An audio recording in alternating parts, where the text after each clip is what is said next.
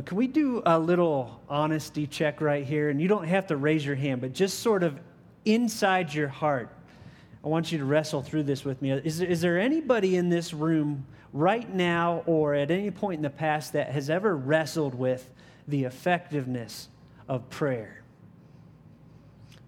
Maybe you've prayed something over. I saw a hand raised. Maybe you prayed something over and over and over again, and either you didn't see God move in response to it or He answered in a, a completely different way. And, and maybe you got, or maybe you are uh, kind of disillusioned with the whole prayer thing.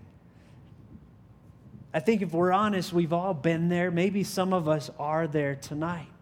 You know, this relationship with an invisible God comes with its challenges for us finite human beings. We'd, we'd lie if we didn't say that was the case. Now, I want to submit to you tonight that, that if, if you look back at your prayer life and you found many points at which you prayed but you did not see God answer, I want to throw out one possibility, and it's only a possibility. I'm not one to say that this is the case every time because I think it would be cruel and, and harsh to say that. It's just not the case. There are many factors when it comes to prayer, but sometimes we don't see answers to our prayer because we don't pray in faith. You cannot read the Bible and not come to that conclusion that God wants us, when we pray, to pray believing in Him and believing in the promises that He has given us, putting full confidence in Him. Now, again, that's only one factor. You got, also got to pray in God's will, you got to pray in Jesus' name. You got to pray in the Holy Spirit. You, got you can't pray with unconfessed sin in your heart. There are many factors, but tonight we're going to talk about prayer and faith. And I'm going to flip through a few verses. Matthew 21 22. Listen to Jesus. He said, If you believe, if you believe, you'll receive whatever you ask for in prayer. In Mark 11, the disciples were blown away because Jesus had, had earlier said to a tree that didn't have any fruit on it, he, he cursed the tree, and later they came back to the tree, and it was all shriveled up, and they were blown away by his power. And Jesus uh, said to them in Mark 11, verse 22, Have faith in God. I tell you the truth. If anyone says to this mountain, Go throw yourself into the sea, and does not doubt in his heart, but believes that what he says will happen, it will be so for him. Therefore, I tell you, whatever you ask for in prayer, believe that you have received it, and it will be yours.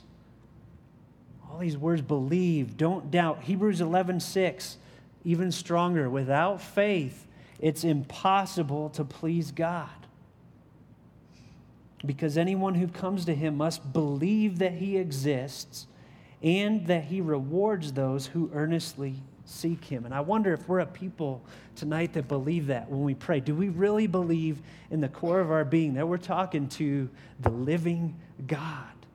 And do we believe that He rewards those who diligently seek Him? Do we believe that? How many of you have heard of George Mueller? A few? George Mueller was a man of prayer.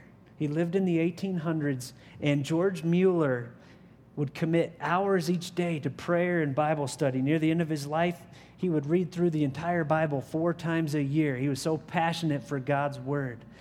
And throughout the course of his life, George Mueller, I believe largely because of his prayers and God working through him, he was able to impact the lives of over 10,000 orphans over in England and beyond. Throughout his lifetime, he created 117 schools where these orphans were taught not only math and English, but they were taught the Word of God. And many of them came to saving faith in Jesus over the course of his ministry. Amazing. And if you were to ask the people around him, some of them didn't like it. They accused him of helping the poor to attain status in this life that they should not have had. And I love that. He was helping the unfortunate get places that no one else in society thought they could, and some thought they even should, but with God's help, he did that. And he kept a journal throughout the course of his life of his prayers. over 25,000 prayers and their answers. 25,000. There was one story in there of a time when he was sailing across the Atlantic Ocean and he had to get to an important appointment in Quebec. And as the captain was, was taking the ship through, there was a deep fog, and he began to slow the ship down. And George Mueller said, Hey, I've got this very important appointment that I can't miss tomorrow. And the captain, who was named Joe, said, Hey, we got this heavy fog. I'm slowing it down. So George Mueller said, Could I please go into your chart room and begin to pray about this situation? And the captain reluctantly said, Yeah. And he followed him down the stairs, telling George Mueller what a waste of time this was. So George Mueller walks into the chart room of this ship and begins to pray that God would lift this fog so he could get to this meeting that was closely tied in with his ministry. He finishes praying, and the captain begins to pray right after. And George Mueller actually told the captain to stop praying. He told him to stop praying, number one, because he didn't believe God would answer. He said, Don't pray if you don't believe. But also, he, he believed God had already begun to answer the prayer. And he went out and he looked, and the captain looked in amazement this deep fog that had settled over the ocean as far as they could see began to lift. And that captain named Joe eventually became known as Holy Joe because of what happened that day. He accepted Christ. And I thought, how cool would it be if, if we were the kind of people of prayer like that, that the people around us couldn't help but say, wow, there's something going on there. There's something going on in that life. But after that life, you can imagine people were coming to George near the end of his life and saying, Hey, what's the secret to your prayer life? I want some of that. And you think of all the ways he could have gone. He could have gone, Well, you've got to pray early in the morning, and you've got to pray for this long, and you've got to pray this formula, and, you know, all the things that we often read in books and everything. But you know what George Mueller said to that wide open question What's the secret to your prayer life? He said, Have faith in God. Have faith in God. And if you knew anything about George Mueller, if you know anything about a biblical perspective, the emphasis is not on the faith that we can muster up, it's on the object of that faith, it's on God. Do I have that personal, living relationship with the creator of the universe? Do I trust him? Because it's so much more than just head knowledge. It's so much more than just knowing about God. It's so much more than having a, a theological degree so I know every fact about God. It's do I have that personal confidence in God? That's what First John talks about. You remember? I wonder if we could say this when we when we pray. First John 5. This is the confidence we have in approaching God. That if we ask anything according to his will, he hears us. And if we know that He hears us, whatever we ask, we know that we have what we asked of Him. See, it's confidence in God that, that really matters when it comes to this whole faith thing when we pray. If we don't have confidence in God, we might as well not pray. Okay, let me just be honest that way. If we don't trust in Him, a Christian who believes in God will automatically be a person of prayer. If, if you know and believe in God, the natural outflow of that is, hey, I'm going to be praying. Think about Abraham. We hear this story so much. Some of us from the time we were like three years old, I think it, we, we start to take it for granted and lose some of the power of it. He and Sarah were 90 and 100 years old. And God comes to him and says, You guys are going to have a baby and he tells them when. And I want you to put yourself in their shoes. I'll even make it easier on you. Let's, let's say you're only 75 or 65 or even 55.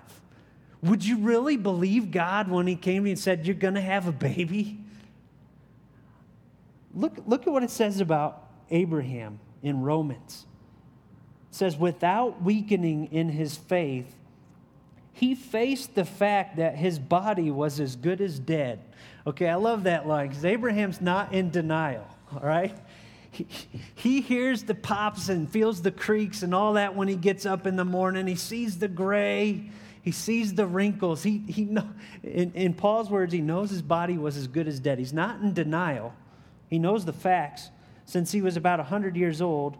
And he also knew that Sarah's womb was also dead because she was 90. Yet he did not waver.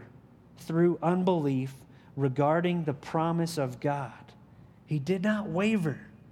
He knew the facts, but he also knew his big God, but was strengthened in his faith, and he gave glory to God. And I think that's a man who didn't just know about God, that's a man who didn't just believe in God, he believed God. When God told him something, he believed him. And that's confidence. Hebrews 11 says, Faith is being sure of what we hope for and certain of what we do not see. I want to ask you as a group, those of you who have trusted in Jesus specifically, what are you sure of tonight? What are some things that you're absolutely certain of, even things that you cannot see? Because faith looks at God, it looks at his promises and says, I'm confident of that because I'm confident of who you are. And I'm confident that you keep your word. Is that us? There are some counterfeits for faith that we sometimes get mixed up in, and one of them is emotional excitement and frenzy. And I'm not against emotions. I honestly think sometimes we get too scared of emotions on this side of the church world. We need to, to bring them back in and know that it's okay to get excited in here and it's okay to, to laugh and have a good time and be passionate. That's allowed and I encourage it. But sometimes emotions get confused for faith. I don't know if you've ever been in a prayer meeting like that. We feel almost like if we can just get everybody all riled up and if we can really believe something really hard, then, then it's going to happen, regardless of whether it has anything to do with what God wants. It's what we want. So let's just get excited about it and it's going to happen. It's, we do this as kids, right? C.S. Lewis talked about this. Listen to what C.S. Lewis says. He says, We must not encourage in ourselves or others any tendency to work up a subjective state which, if we succeeded, we should describe as faith, with the idea that this will somehow ensure the granting of our prayers. We've probably all done this as children. But that state of mind is not faith in the Christian sense, it is a feat of psychological gymnastics. I think of it kind of like this. We got a five year old boy at home named Jaden.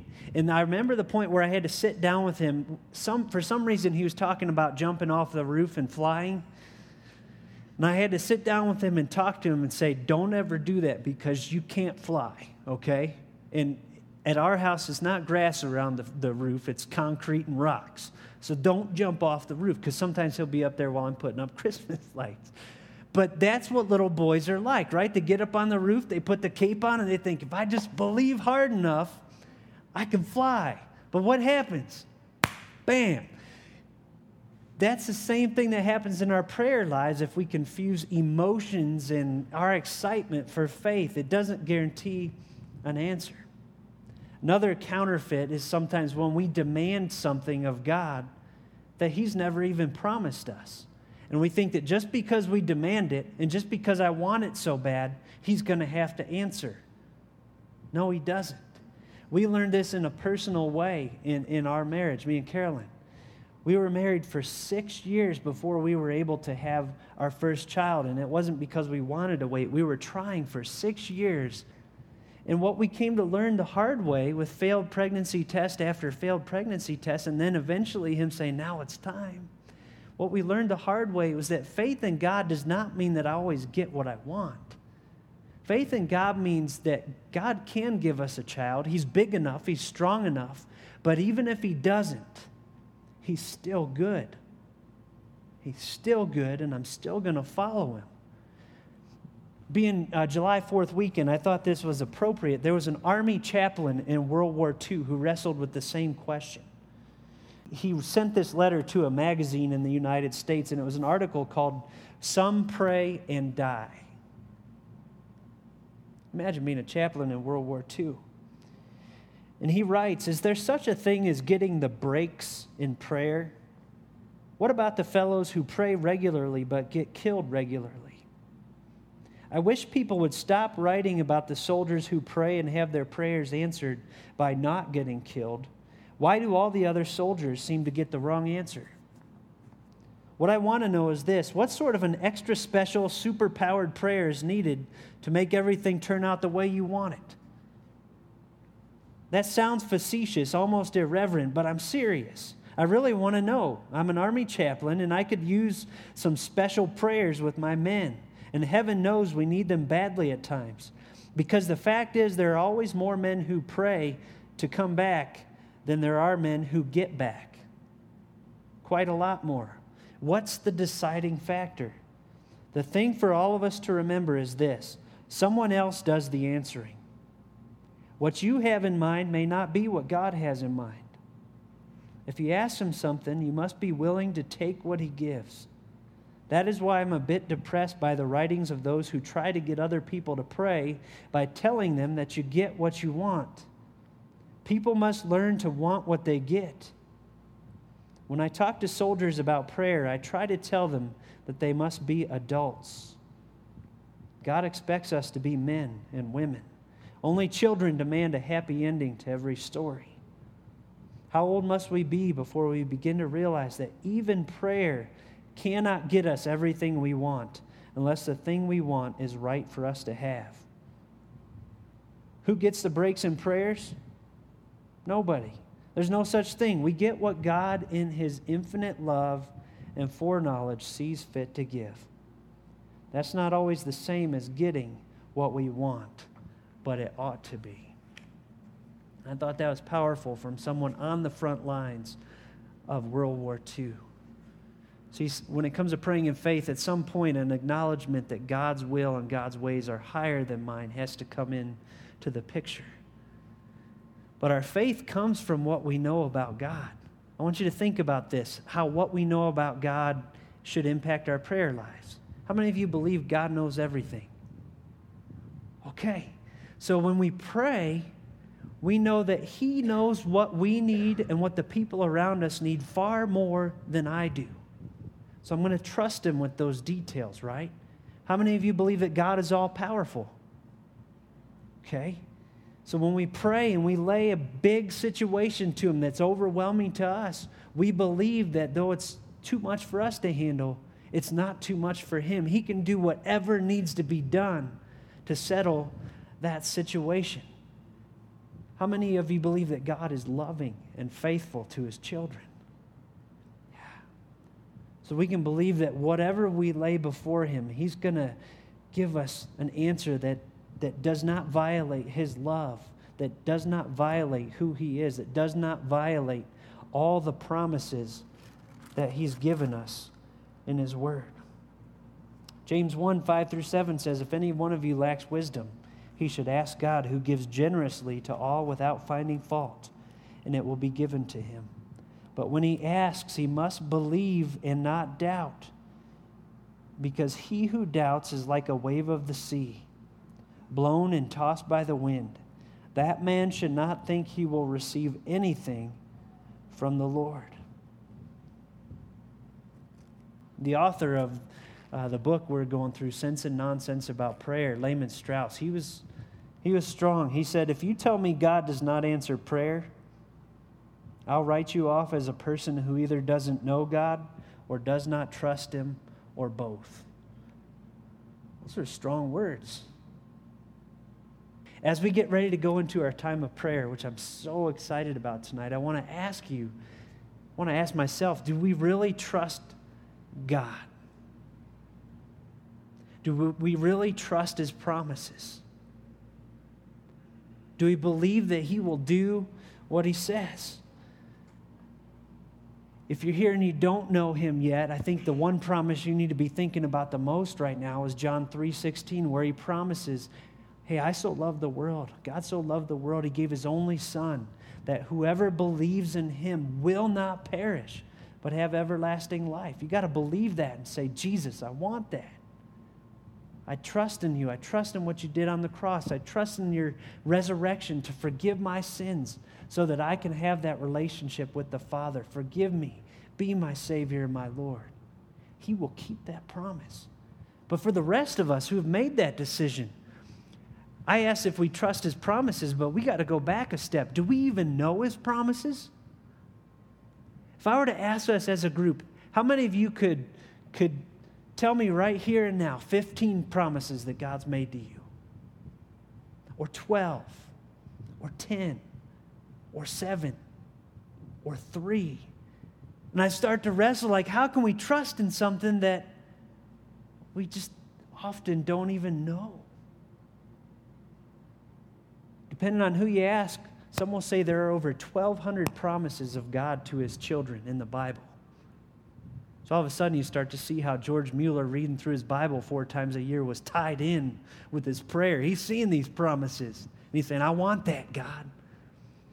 And I thought, thought about it kind of like this. My wife, Carolyn, is great at getting on Orbitz or Hotwire and getting us great deals at resorts down in the valley in off seasons, like 75% off of some of these real fancy resorts down in Phoenix so that we can actually afford them. And you go into these places and they got the great pools with the waterfalls and they got the free food laying around and they got the live music and all this stuff. And I thought, you know, the way a lot of us live our Christian lives, it's kind of like if we were to go into that resort and, and we're walking through and my little guy saw the ice maker, which he did, but this is where the story gets fictional. What if we were to say, yeah, that is a pretty cool ice maker. Let's check this room out. And for four days, we stay in the ice maker room. And we're like, wow, this is cool. Let's make some more ice. You want some? You want to do it this time? And the whole time we're in there doing that, there's all these pools and all this food and all this live music and all these great rooms and awesome coffee out there that we never experience because all we know about is the ice maker. And then I think, how many of us settle for the ice maker in our Christian lives? We know one or two or maybe a few of God's promises, and we're content just to, to hang on to those, if any at all. In the meantime, there's this whole resort full of his promises that he's saying, Hey, I want you to have faith in what I'm giving you here. I want you to enjoy this. How many of us are missing that? And tonight, what I hope to do during our prayer time, as Chris alluded to, after we take our offering, we're going to have some slides up there, and those slides are going to have 15 or 16 promises of God from the Bible. And the way it's going to work, each slide is going to start out with a thought that, that we may sometimes think. For instance, one of them says, I feel like nobody loves me. We all get there. We all get lonely, right? Well, then we look at God's promise. What's his promise? I love you, and nothing can ever change that. Romans 8 38 and 39. Nothing can separate you from the love of God that's in Christ Jesus. And then you're going to have a couple minutes with that slide up there to thank God for that promise and claim that promise. That even if you feel tonight like nobody loves you, you know He does. And in between those three sections of slides, these guys are going to come up from time to time, lead us in worship.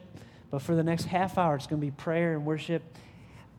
I hope you'll dive in. I hope you'll pray in faith. And I hope as you see these 15 or 16 promises, that it doesn't end here, that you want to go out from here and say, wow, I want to learn more of God's promises this week. And I want to claim them and I want to live in them, okay? So let's pray. Lord, I want to invite you to have your way in this room tonight. I want to get out of the way. And I want your Holy Spirit to lead your children in prayer. And I pray that it would be prayer and faith, prayer that claims your promises and trusts in you. Lord, prayer that trusts in your character. God, thank you for that privilege. And Lord, I pray that there would be a great excitement and fervor in your people about this opportunity to pray. Uh, Lord, I pray as we prepare for our offering here that that would be one more reflection of our faith in you. That as we give to you, we give not begrudgingly, not hesitantly, but saying, Hey, I trust you, God. You're a big God. Even though this economy is whacked out right now, you're huge. And I trust you. And I want to give to you. Lord, I pray that every aspect that happens with the rest of this service would just be pleasing to you. In Jesus' name, amen.